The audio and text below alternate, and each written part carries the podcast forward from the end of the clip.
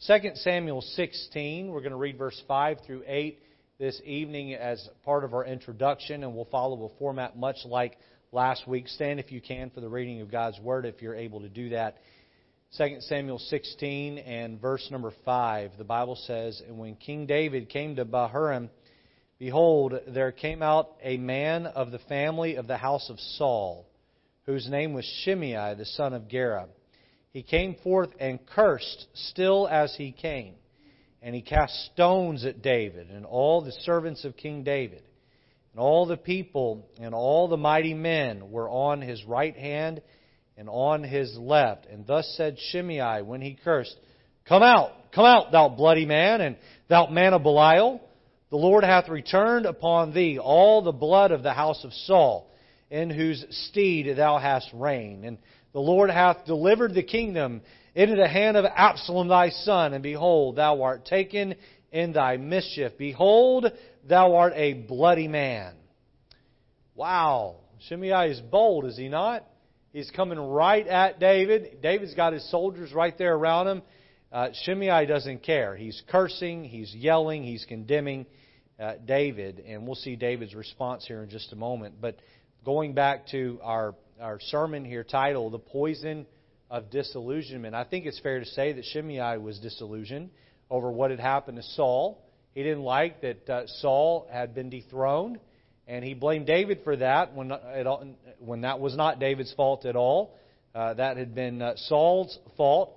Here, Shimei is disillusioned, and his disillusionment is causing him to be poisonous and act in a way that's highly inappropriate and in this passage could have very easily gotten him killed. Let's pray tonight, and we'll get into the passage. God, thank you tonight for the Word of God.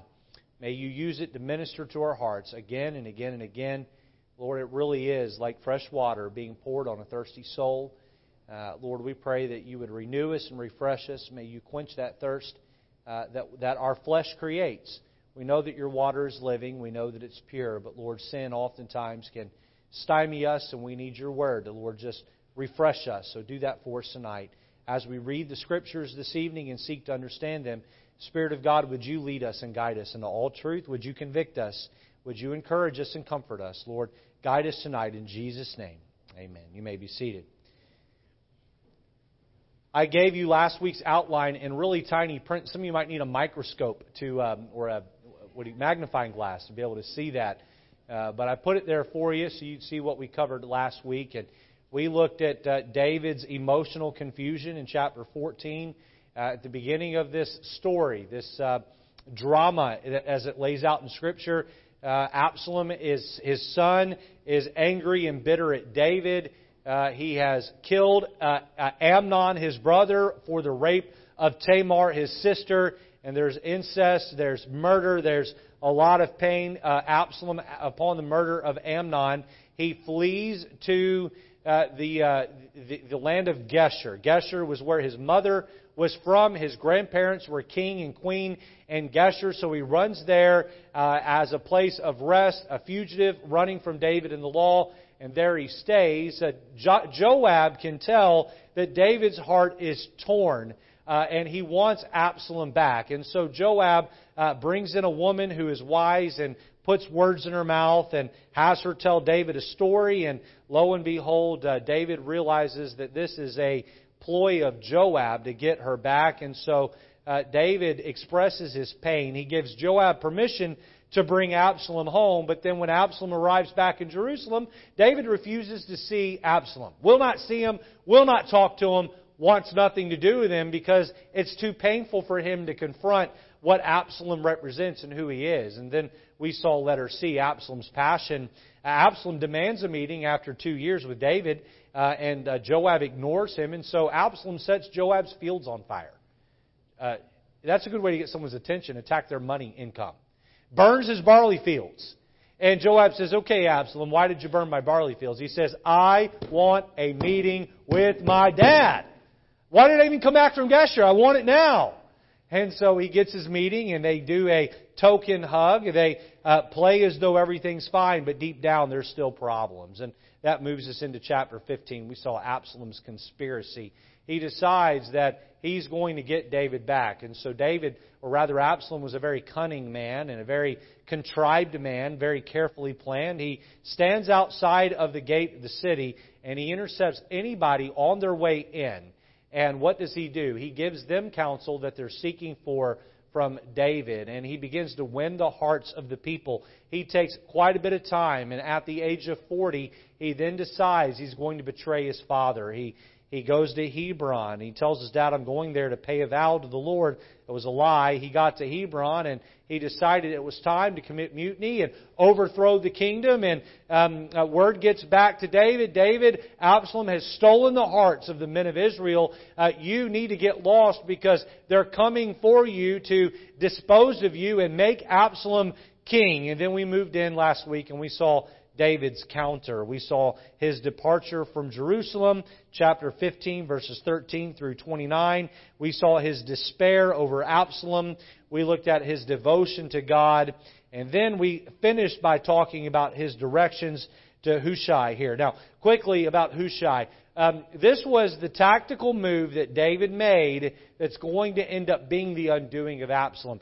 Hushai comes to David. He's one of his key uh, tactical advisors, military advisors, and he comes to David after David's fled the city, and he says to David, "Hey, I'm here. I'm loyal to you. I'm not going anywhere. I'm right by your side." And David says, "Listen, you're not going to do me any good here. I want you to head back into Jerusalem. I want you to go to the palace, and I want you to tell Absalom that you're a populist and that you're here to serve the populist choice for king. So you lead and you, uh, you, you tell him that you want to advise him and lo and behold, we'll see Absalom accepts him as a counselor and then there is a network in which to get information from Hushai back to David so that David has an inside man uh, with Absalom and his counsel. So now we move in to chapter 16 and we go to uh, point number four. So let's get this on the screen. We looked at number one, number two, number three last week. Number four, notice David cursed. David cursed. Now, 16 verses 1 through 4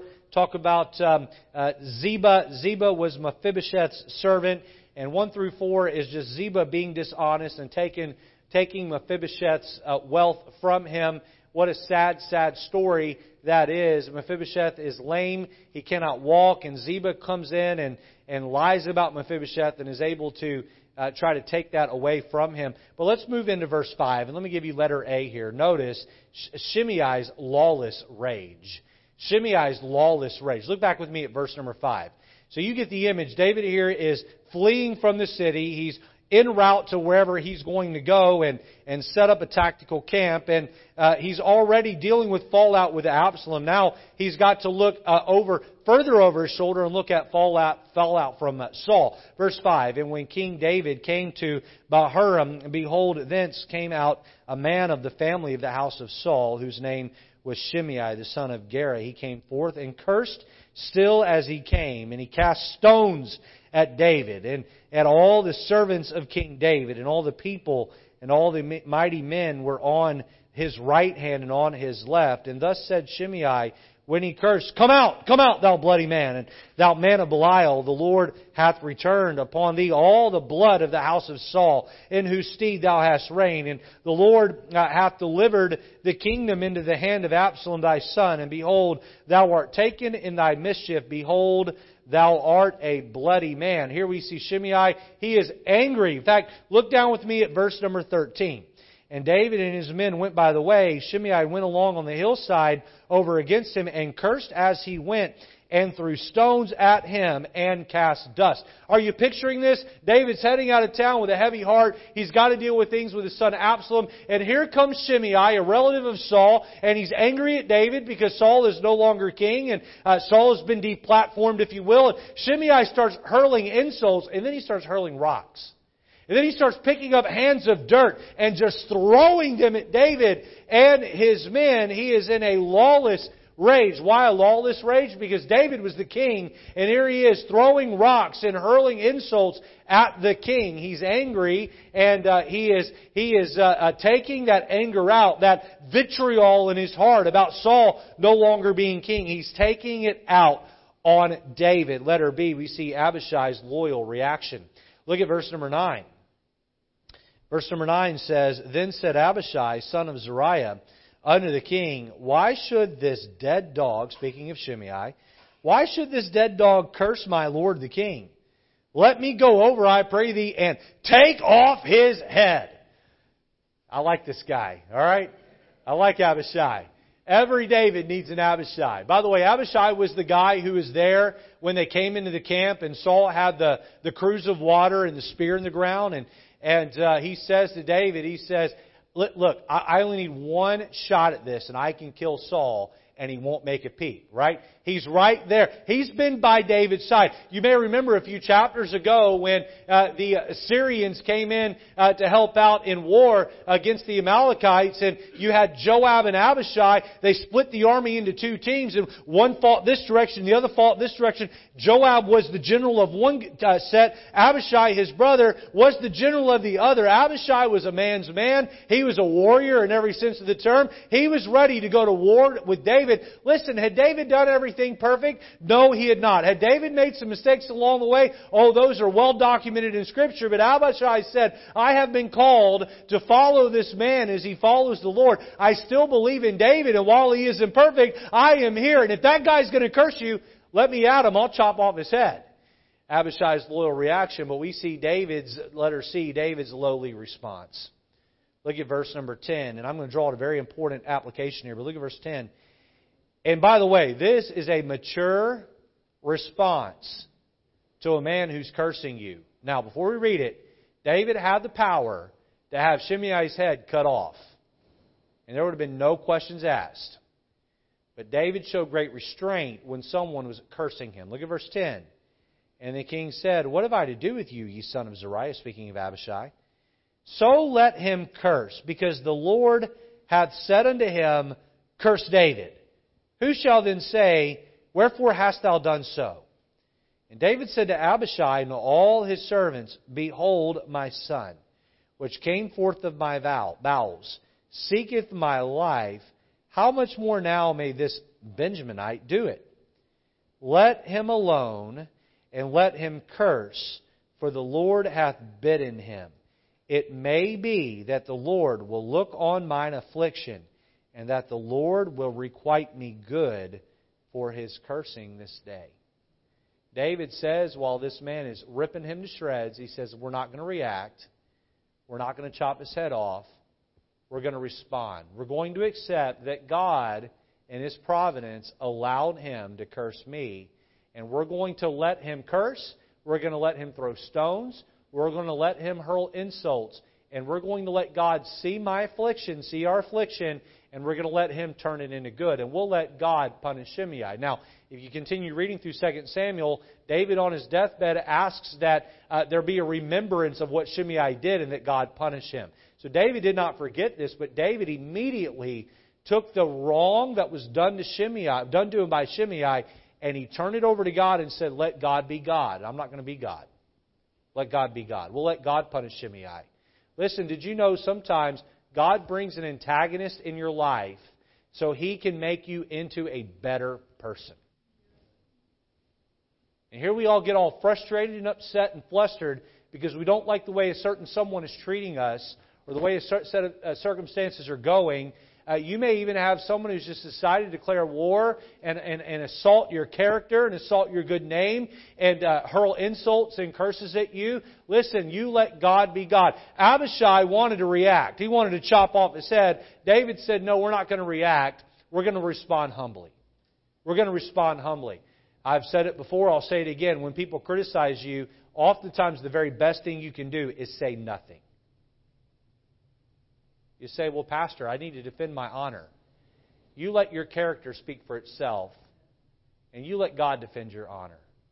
Now, if your well being, your job is on the line, and you need to defend your honor to keep your job, that's one thing. If your relationship with your children is on the line and you need to defend the right to have uh, credibility with your children, then by all means you defend that honor. But if it's just some peer who's attacking you and your own uh, reputation might take a hit, then let God be true and let Him handle it, and you just stay faithful and lowly.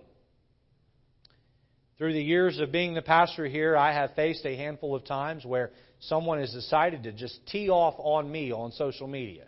Sometimes they've used my name. Oftentimes they are vague and they don't use my name. But anybody close enough to the situation knows they are talking about uh, they're talking about me, and it just comes to the territory of being a pastor. I'm okay with that. Can I just say up front? Sometimes when people criticize me, they're right. They're right because I'm not perfect and I make mistakes. Sometimes when people take to social media, what they're saying is accurate. It may be exaggerated, it may be embellished, but the heart of it isn't always wrong. Can I tell you this? Whatever anybody negative wants to say about me, I know me better than you know me, and what I know about me is worse than what you say about me. It's just a reality. I'm a sinner. But there are times where attacks have been leveled against my character on social media, and they're not true at all. And you say, well, what do you do? You know what I try to do, my best to do? I try to do nothing. Because I'm going to let God take care of it. I'm going to let God take care of it. You don't need to defend yourself at every turn. You need to say, God's allowing this in my life for a reason. I'm going to trust He knows what He's doing. David said, God will turn my affliction around and use it to help me. We see David cursed. Number five, we see Absalom's counselors. Absalom's, Absalom's counselors. By the way, before we get into that, look down at verse 14 with me. The Bible says in chapter 16, verse 14, it says, And the king and all the people that were with him came weary and refreshed themselves there. And so they're in this journey. They're very sad. Uh, they're heavy hearted. They've got war and uncertainty looming over their head. Now they've got Shimei throwing rocks at them, but they found a place of refuge. They found a place of rest, and they refreshed themselves there. We looked at Psalm 3 last week and saw how David, he rested in the Lord and he laid himself down in rest. And that's the best thing you can do is give those things over to God and lay down and rest. Number five, Absalom's counselors. And this will cover from chapter 16, verse 15, through chapter 17, verse 29. Notice letter A first, the scorner. The scorner. So Ahithophel had been a, a counselor of David. Now he is flipped and he's an, a, a counselor of uh, of uh, Absalom. Ahithophel is also embittered toward David, I'm sure for his own reasons. And Ahithophel is going to now give wicked, wicked, wicked counsel uh, to Absalom in an attempt to scorn David and help Absalom scorn David. Absalom is disillusioned. He's uh, disillusioned at dad's own moral failures with Bathsheba and the murder of Uriah. He's disillusioned over Amnon's rape of his sister Tamar. He's disillusioned over dad's inability to handle Amnon's rape of his uh, rape of his sister Tamar. And so here you have a disillusioned man being counseled by a disillusioned man, and boy, this is going to lead to ugliness. David prayed. Uh, we saw, we saw last week. David prayed that Ahithophel's counsel would be turned into foolishness, and boy, we'll see here in a minute. It sure is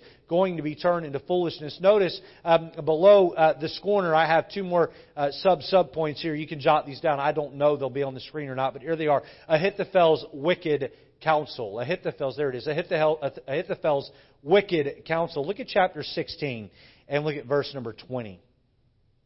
The Bible says, Then said Absalom to Ahithophel, Give counsel among you, what shall we what we shall do?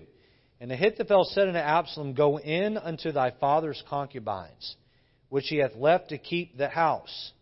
And all Israel shall hear that thou art abhorred of, of thy father. Then shall the hands of all that are with thee be strong. So they spread Absalom a tent upon the top of the house. And Absalom went in unto his father's concubines in the sight of all Israel. This is horrible. And the counsel of Ahithophel which he counseled in those days was, it was as if a man had inquired at the oracles of God. So was all the counsel of Ahithophel, both with David and with Absalom. Ahithophel's wicked counsel. I, I'm going to get some water here. I'm having a hard time. But while I'm while I'm getting this, will you notice what happened? I got a bottle here. Thank you, Tom. Well, you notice what happened? You remember back um, a few chapters with Amnon? The Bible says, But Amnon had a friend whose name was Jonadab. And Jonadab counseled Amnon to act on his sexual lust to rape Tamar.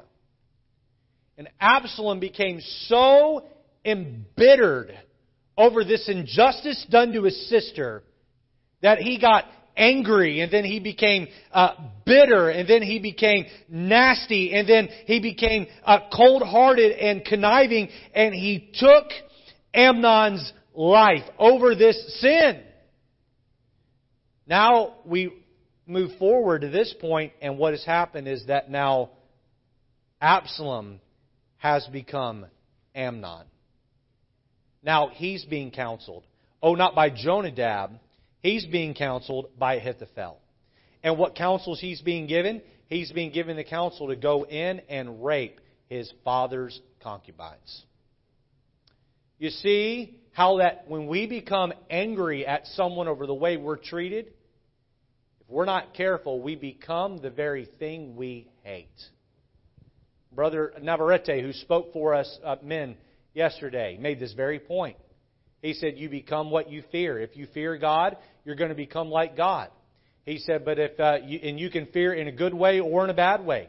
You, you can fear with anger and hatred, or you can fear with love and respect. And if you fear man, you're probably going to become like the men that you fear. And I look at so many people who hate their dad for the way he treated them, or hate their mom for the way she treated them, and they turn around 30 years later and they are all of the things they hated in mom and dad. That's exactly what happened to uh, Absalom here. He took the counsel of Ahithophel, a wicked counsel, and tent was spread on top of the palace. And he went in and committed these lewd, wicked, evil acts.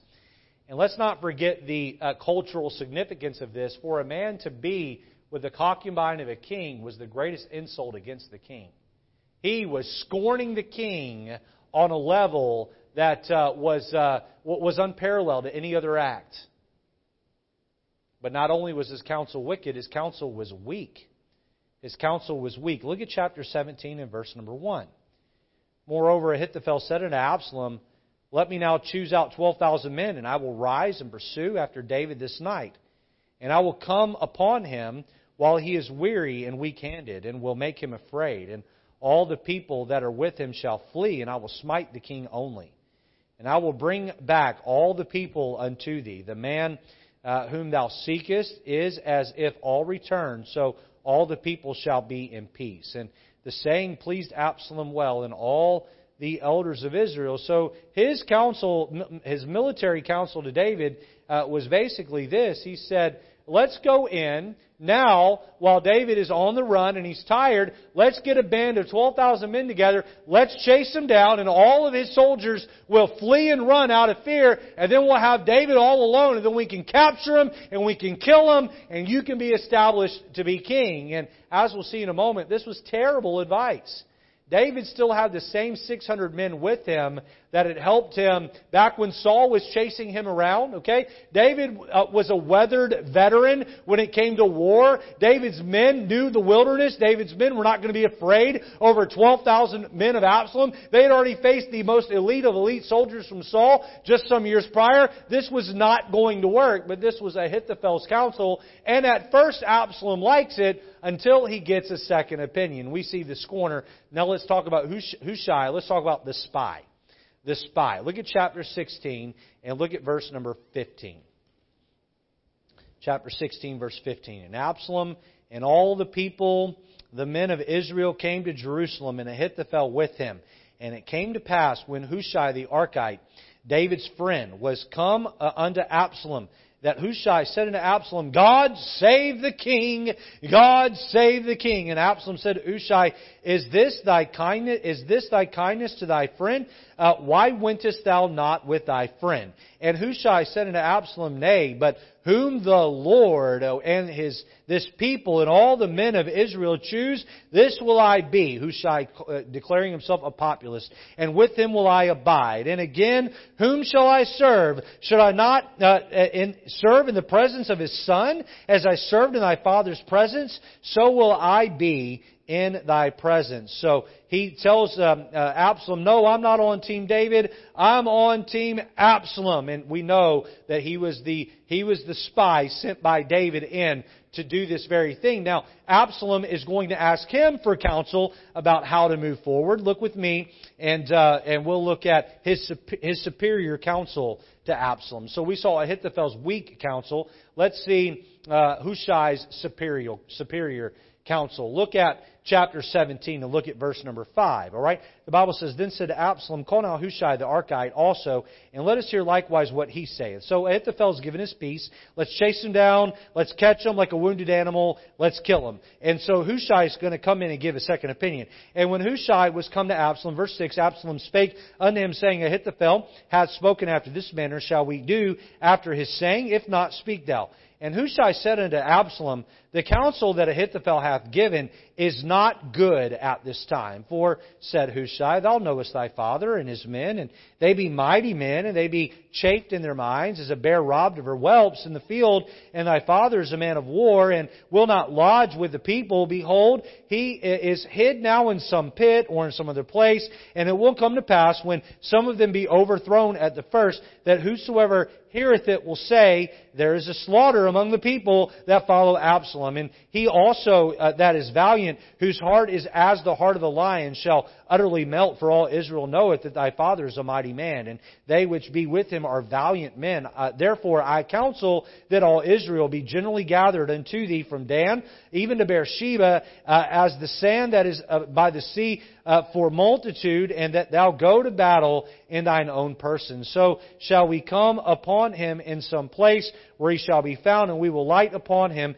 as the dew falleth on the ground, and of him and of all the men that are with him there shall not be left so much as one. Moreover, if he be gotten into a city, then shall all Israel bring ropes to that city, and will draw it into the river until there be not one small stone found there.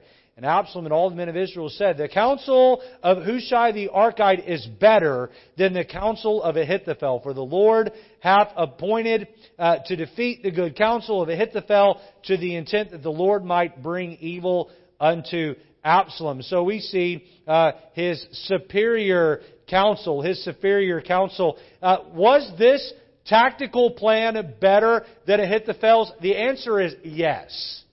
There's no question that Ahithophel was giving better tactical advice uh, than uh, uh, Ahithophel was. Uh, uh, Hushai had said, listen, you chasing him down is not going to work. David is a seasoned veteran. This is not going to go well for you. Instead, uh, let's take this other course of action. Let's gather a, a, larger group of people. Let's be more methodical in plan in this. And we see Hushai outshining Ahithophel. Look down at verse number 23.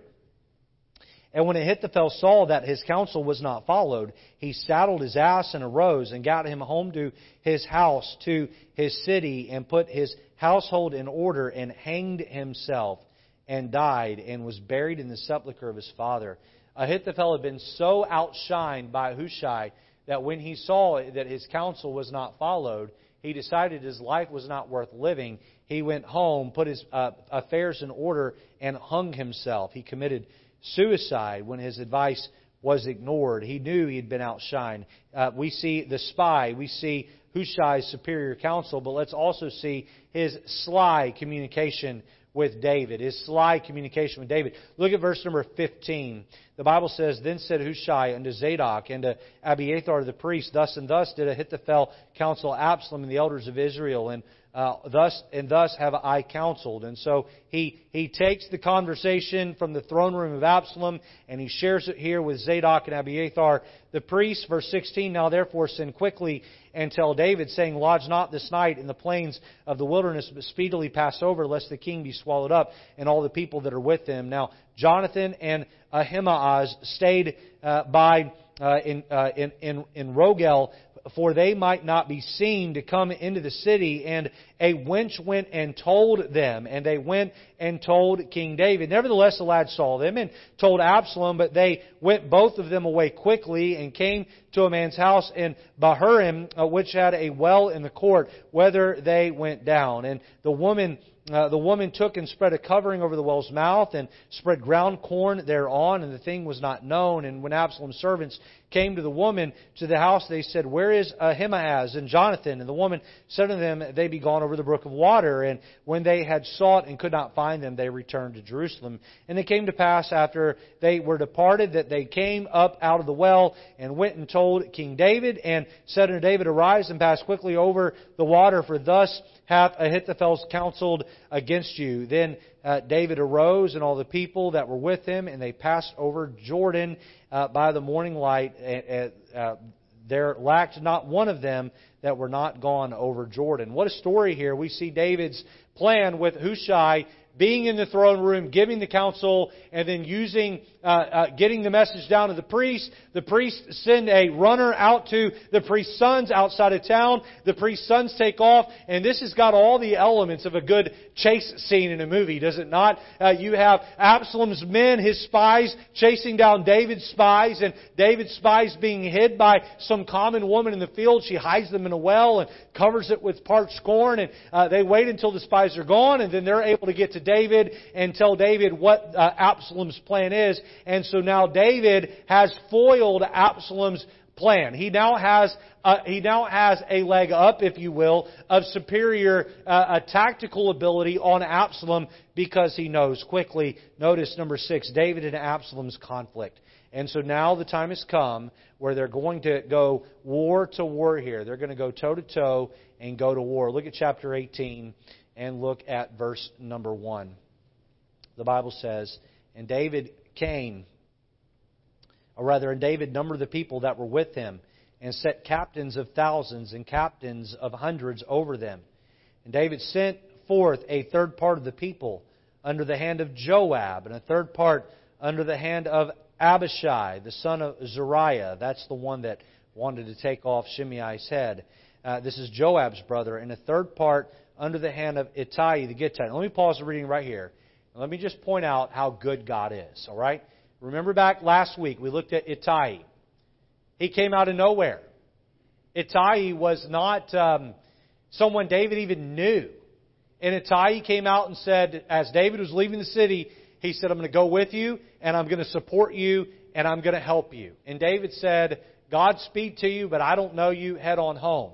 And Ittai said, I'm going to lay my life down for the king. I'm going to fight and I'm going to defend you. And God sent Ittai for such a time as this to help keep David alive. And now David has had a little bit of time, a little bit of exposure to Ittai. He's divided the army up into three sections, and Ittai has showed himself to be worthy of leading and is going to help defend David's life. Do you know that sometimes God brings people into your life for such a time as this to help you through a struggle and a trial and a heartache? Now, I want to just say be very careful about being so independent that you push aside the help that God is sending your way.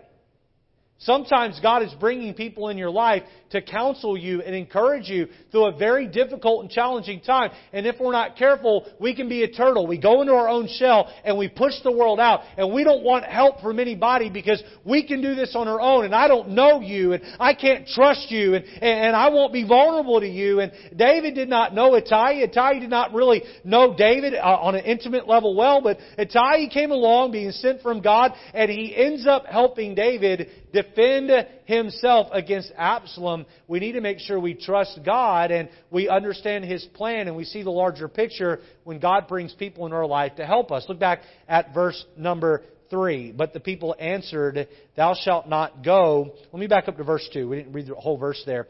Uh, the end of the verse says, And the king said unto the people, I will surely go forth with you myself also. But the people answered, Thou shalt not go forth. For if we flee away, they will not care for us. Neither if half of, half of us die, will they care for us. But now thou art worth ten thousand of us. You see how they valued their king.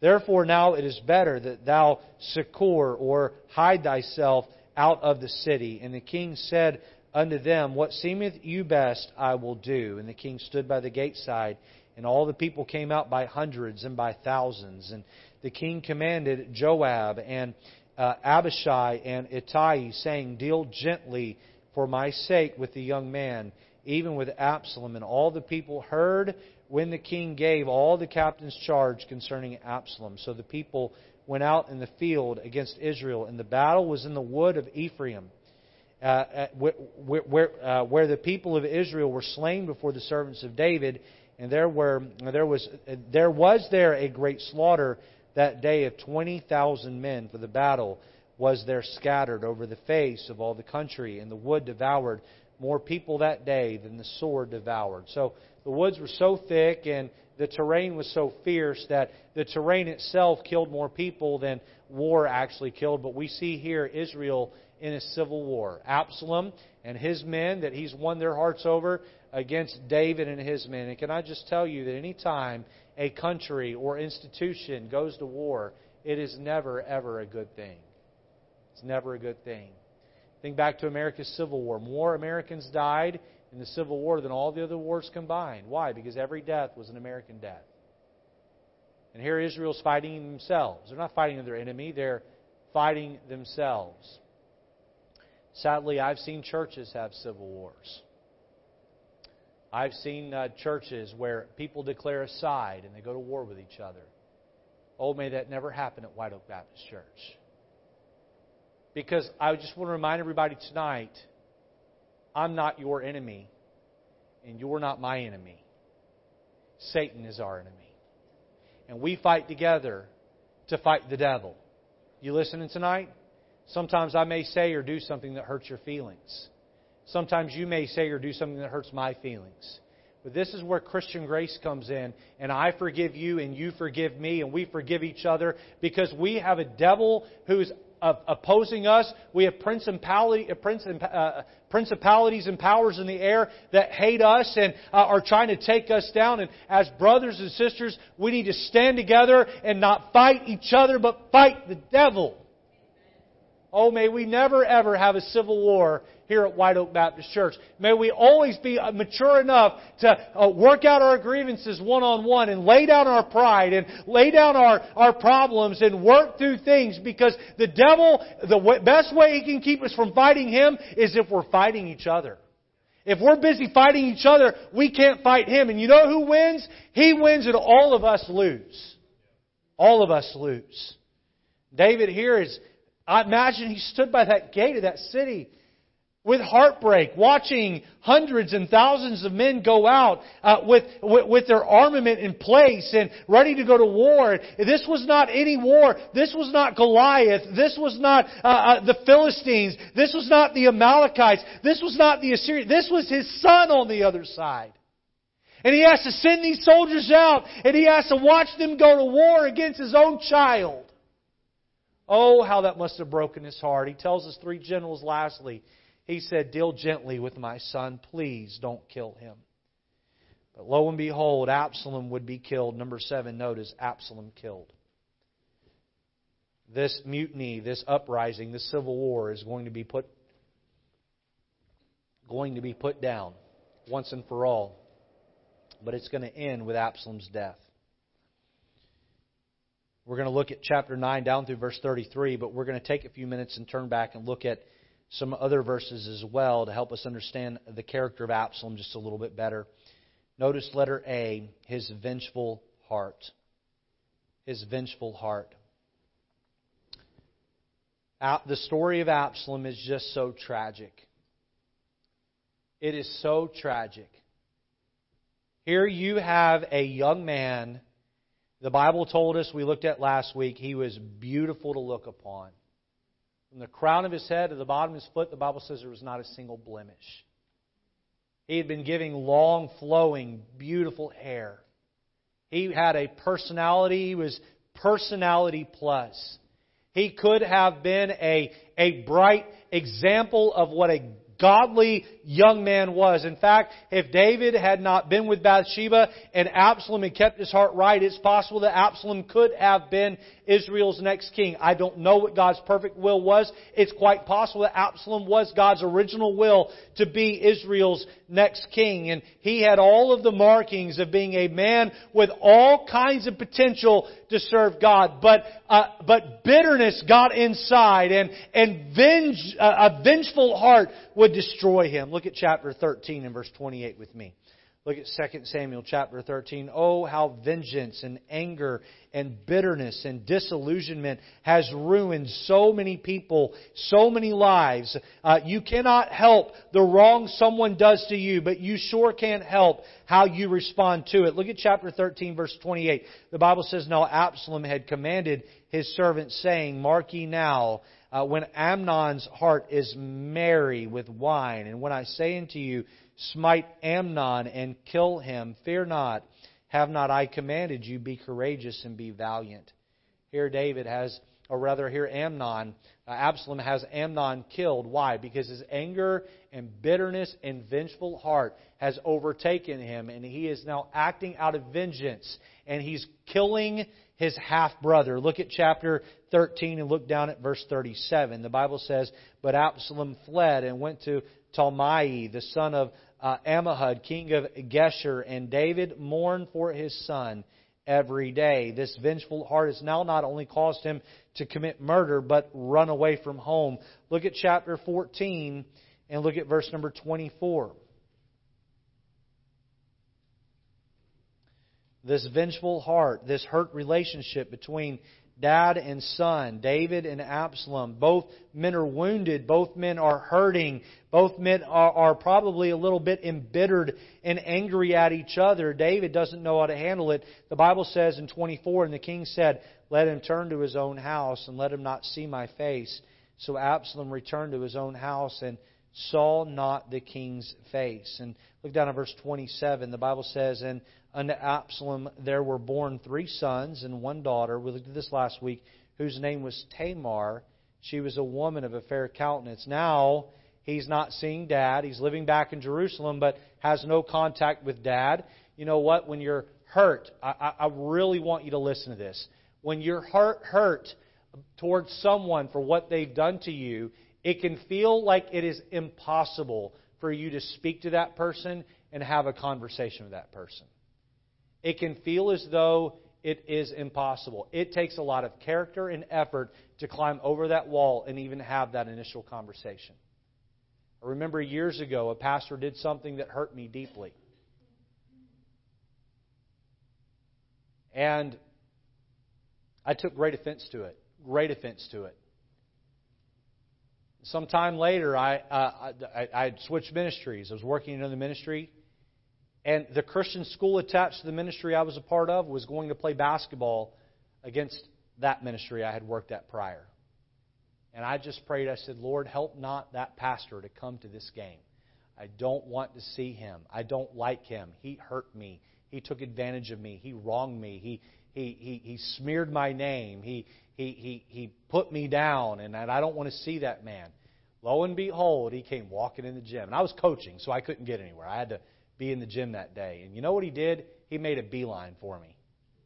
And he stuck out his hand and smiled and wanted to shake it. And I wanted to spit in my hand and then shake his hand. It's what I wanted to do. I didn't want to see him. But you know, the very first thing he did is he apologized to me for what he had done. And he and I began a process of healing. And now I, I have called him several times since I've been the pastor here to ask him for advice or help on things. We were able to heal that relationship, but I did not want to talk to him after he hurt me. Wanted nothing to do with the man. Now, did he need some humility for this thing to work the way it works now? Yes, he did. When someone hurts you and wrongs you, the easiest thing to do is push away from them and avoid them and not talk to them. But that's also the worst thing you can do because that bitterness can grow like a cancer within you. Now, I'm not, I know I'm giving a broad counsel here. Each situation is different, and your situation may very well be different. But if there is a relationship that should be there and is being prevented, then by all means, if the other person has any sort of contrition or desires to reconcile, you need to fix that. We see that uh, that uh, that uh, Amnon came, or rather Absalom came home, and David refused to even see him. There was a very tender chance here where Absalom comes home and David could have sat down with him and they could have had a very painful but necessary conversation. And this entire war could have been avoided, but David refused to do it. He wouldn't do it because it hurt too much. Look at chapter 15, verse 6. The Bible says, And on the manner did Absalom to all Israel that came to the king for judgment. So Absalom stole the hearts of the men of Israel. Here, Absalom is, is, is taking his poison of disillusionment and he's now breathing this into the people. Can I just tell you what I think happened in these conversations? Because I've seen this play out. I worked on staff with a young man who was an assistant pastor, and I watched him try to split a church in half. I did everything I could to stop it, and, and I think I was able to help save some of it, but I wasn't able to totally stop it. But I'm going to tell you what this guy would do, all right? He would, he would give great counsel and advice. He had a big, charming personality, but he would very subtly and carefully, he would work in negative, negativity about the pastor. He would very carefully and very subtly attack the team around the pastor. He would attack the ideas of the pastor.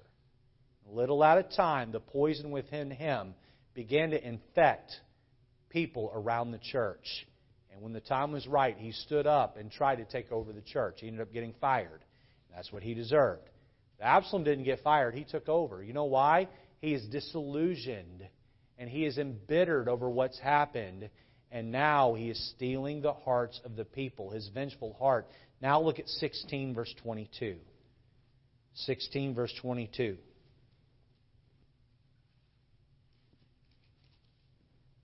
So they spread Absalom a tent upon the top of the house. And Absalom went in unto his father's concubines in the sight of all Israel. I've made the point plenty tonight and last week, but David, or rather Absalom, has now become the very thing that he hated, his vengeful heart. Letter B, we see his vain hair. Look at chapter 18 and look at verse number 9. Chapter 18, verse 9. So they're at war. They're in the woods. It's a thick woods. People are dying by just the ruggedness of the, of the land. Verse 9. And Absalom met the servants of David, and Absalom rode upon a mule, and the mule went under the thick boughs of a great oak, and his head caught hold of the oak, and he was taken up between the heaven and the earth, and the mule that was under him went away. Wow! So he's riding along and he comes in uh, to, to sight of David's men, and he has to make a quick turn. And so he makes this quick turn, and he heads under a tree, trying to duck under a tree to get away. And uh, the uh, tree had low-hanging branches, and the branches grab a hold of his hair, if you will, and pull him up. And the horse runs out from underneath him, and there he is, dangling by his hair from the tree. If you want a verse on why men shouldn't have long hair, come on now. I'm being facetious, somewhat. Okay, so look back with me at chapter 14 in verse 25.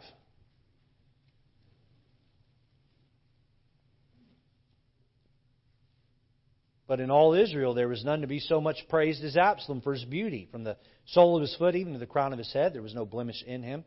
And when he polled his, his head, for it was at every year's end that he pulled it, because the, his, the, the hair was heavy on him, Therefore he pulled it. He weighed his hair of his head at 200 shekels after the king's weight. Well, he had become so vain that he took the time to weigh his hair and uh, probably had all kinds of conditioners and creams and lotions and you know he probably spent hours in front of a mirror doing his hair all right uh, i spend about 30 seconds doing my hair every day and I am considering just shaving my head, and I won't have to even think about it every morning. So um, I don't need your opinion on whether or not I should shave my head. Okay, keep those to yourself.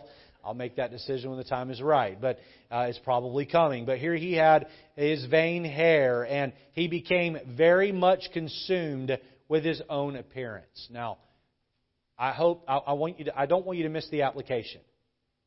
People who are broken on the inside work very hard to portray something that is untrue on the outside. People who are vengeful inside will oftentimes uh, lie about what's going on on the inside and they'll act impressive. You know what I call this? I call this the art of distraction. The art of distraction. I don't want you to know it's in here, and so instead I'll hide here. Oh, and by the way, look over there and look over there and look over there. Just don't look inside here. Because I'm a broken person and I don't want you to know. And by the way, when I have a problem, it's not my fault. It's his fault and her fault and his fault and her fault. Don't come asking me to do inventory with my own vengeful, broken heart. His vain hair. Letter C, we see his vicious homicide. His vicious homicide. Look at chapter 18, look at verse 10. The Bible says, And a certain man saw it and told Joab, we're going to read down to verse 17, told Joab, and said, Behold, I saw Absalom hanging in an oak. Joab said unto the man that told him, And behold, thou sawest him, and why didst thou not smite him there to the ground? And I would have given thee ten shekels of silver and a girdle. I'd have paid you. You, should have just finished them off. And the man said unto Joab, uh, though I should receive a thousand shekels of silver in my hand, yet would I not put forth mine hand against the king's son. For in our hearing the king charged thee, and Abishai and Ittai, saying, Beware that none touch the young man Absalom. Otherwise I should have wrought falsehood against mine own life. For there is no matter hid from the king, and thou thyself wouldst have set thyself against me. He's saying, What good would that thousand shekels do to me if I'm dead, right? I, if I took the king's uh, son's life, uh, I would have lost my own life, and then no amount of money matters at that point. Look at verse 12 there. Uh, let's see. Where do we just finish reading? We're in uh, 14 here. Then, then said Joab, I may not tarry thus. I may not tarry thus with thee. And he took three darts in his hand and thrust them through the heart of Absalom while he was yet alive in the midst of the oak. And ten young men that bare Joab's armor compassed about and smote Absalom and slew him. And Joab blew the trumpet, and the people returned from pursuing after Israel, for Joab held back the people. And they took Absalom and cast him into a great pit in the wood, and laid a very great heap of stones upon him. And all Israel fled away, uh, fled every one to his tent. I've had a hard time uh, with the word homicide. I picked it because it starts with the letter H. I'm not going to lie; it fit the alliteration. Okay, uh, but um, uh, what word would you go with? Was it murder? Was it homicide? Was it uh, an act of war? I, I, I don't know. I, you can make a case that this was homicide. David said, "Do not kill my son. Do gently with my son. Deal gently with my son." I'm going to give you my opinion here. I think Absalom needed to die. I do. I think that the rebellion would have never been squelched if he had just arrested him and locked him up in prison. I think that Absalom probably needed to die. And I think Joab was put in a very difficult spot. And this is my opinion, okay? I think Joab made the right decision. I think that Joab made the right decision to put down the, uh, the insurrection and have, uh, uh, and have Absalom killed. And he, he was probably the only one of David's men that could have done it and gotten away with it. Joab, chief of staff to David, David's general, his right hand man, had been there with him. Joab was the one that conquered Jerusalem uh, and, and, and gave that to David. David said, Whoever conquers the city will get this position, and Joab had done that. And Joab had been uh, loyal and by David's side the entire time. And Joab was probably the only one who could have done that and gotten away with it. But lo and behold, he is the one that killed Absalom. Look down with me at verse 18. The Bible says, uh, Now Absalom in his lifetime had taken and reared up for himself a pillar which is in the king's dale, for he said, I have no son to keep my name uh, in, in remembrance. And he called the pillar after his own name, and it is called unto this day Absalom's place. Then said Ahimaaz, the son of Zadok, Let me now run and bear the king's tidings, how that the Lord hath avenged him of his enemies. And Joab said unto him, Thou shalt not bear tidings this day. This is a, this is a funny part of the passage. Uh, but thou shalt bear tidings another day. But this day thou shalt bear no tidings, because the king's son is dead. Then said Joab to Cushi, Go tell the king what thou hast seen. And uh, uh, Cushi bowed himself unto Joab and ran.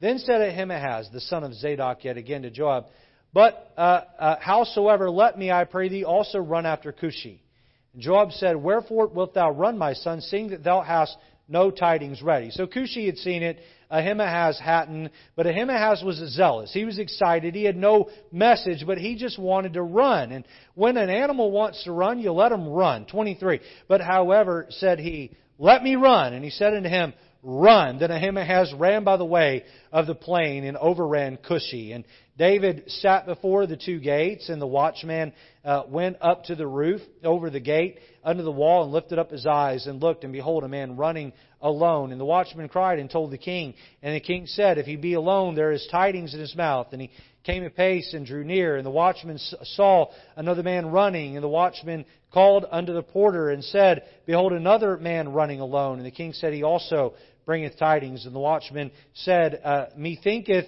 the running of the foremost is like the running of Ahimaaz. This guy had such a unique, special run. The watchman, before he could even see him, he knew who he was. The son of Zadok. And the king said, He is a good man and cometh with good tidings. And Ahimaaz called and said unto the king, All is well. And he fell down to the earth upon his face before the king and said, Blessed be the Lord thy king, uh, which hath delivered up the men that lifted up their hand against my lord the king. And the king said, Is the young man Absalom safe? And Ahimaaz answered, When Joab sent the king's servant, and me the servant, I saw a great tumult, but I knew not what it was. He said, I don't know. he said, I'm here, and I've got good tidings, but I don't know what they are. So, uh, Ahimaaz, he was excited, but he had nothing really to say nothing to add. And I've known some Ahimaazes in my life, right? They're just uh, they're just fired up for Jesus. They don't have anything good to add or anything to take away, but boy, just let them have a good time. And that was a Ahimaaz here. Uh, and the king, uh, and behold, uh, 31. Uh, Cushi came, and Cushi said, Tidings, my lord the king, for the Lord hath avenged thee this day of all them that rose up against thee. And the king said unto Cushi, Is the young man Absalom safe? And Cushi answered, The enemies of my lord the king, and all that rise against thee to do thee hurt, be as the young man is. That was his roundabout way of letting David down and say, No, Absalom is dead. So we see his vicious homicide. Letter D, we see David's visible heartache. David's visible heartache. Look at verse 33. And the king was much moved and went up to the chamber over the gate and wept. And as he went, thus he said, O my son Absalom, my son, my son Absalom, would God I had died for thee, O Absalom, my son, my son. This is a tragic, tragic, tragic story. Tragic story. This shows us what happens when we let Satan have his way in our hearts. I believe what happened to Absalom with Amnon, uh, uh, with Amnon and Tamar, I believe that happened to him at a young, impressionable age. I'm going to finish with this. Sometimes what happens to us during our formative years can cripple us for the rest of our lives if we do not properly deal with it. We can be wounded in our spirit and hurt deeply. And then we can be emotionally stunted and left to be a child in our heart, even though we have the body of an adult. And then lo and behold, someone comes along and they do something, whether it's directly or indirectly, and maybe even inadvertently, and it offends us. And all of a sudden, what should have been this big is now this big. And we walk around like a wounded animal. And if we're not careful, we'll end up creating a lot of hurt and pain, not only for ourselves, but for others. Do you know who I believe suffered the most in this story of Absalom and David and Amnon and Tamar? I believe it was Absalom who suffered the most. I believe he suffered more than the rest because he had to live with himself every day. He had to deal with the bitterness and anger. David was not bitter at Absalom. He was just hurt and didn't know how to handle him. Absalom had to live with this every day. Amnon died pretty soon thereafter. Tamar, a case could be made for Tamar, but uh, we don't know much more about her story. But Absalom lived with pain and hurt because he would not deal with what someone had done to him in his youth. I don't know what you went through in your youth. I'm not here to pull open uh, a, a, a, a wound that's mostly healed. But we need to deal with these wounds. Miss Marcia on Sunday mornings is teaching on beauty for ashes and how to heal from a wounded spirit. And she's covering much of what uh, Absalom's life is about. My friend, do not let a hurt from yesterday turn into a cancer that will only end up destroying you. Are you going to die uh, uh, in some dramatic fashion the way Absalom did? Probably not. But you will live a life of misery and you'll feel dead on the inside. You'll feel dead on the inside. May you deal with those things. May you get help. May you let God's Word uh, uh, pour over you and be a healing balm in your life. Let's not let disillusionment poison our hearts any longer. Let's have our heads bowed and eyes closed. I don't know per se who needed the message tonight. Some of you in here this evening may have folks in your life who need these truths. You're watching them self destruct. But boy, I know this God's grace is greater than our sin. I know this God's grace is greater than our past hurt. And if you'll turn to the Lord and ask Him for help, He'll help you to begin to heal. Let's not let disillusionment poison us. Let's let God heal us. Let's stand to our feet with our heads bowed and eyes closed. Lord, I pray tonight you'd help us to take the story of David and Absalom. Lord, may we respond according to how your Spirit has worked in our hearts. In a room with this many people, I can't even begin to know what you're doing in each life. Lord, I've conveyed the truth. Spirit of God, I, I know you have convicted. May the people respond accordingly. Help us, God, tonight to be a people that have a heart that is not seething with wounds, but, Lord, a heart that's healed by grace. May we not be disillusioned. May we not be embittered. But, Lord, may we instead trust you and, Lord, uh, lean on your healing hand. In Jesus' name we pray.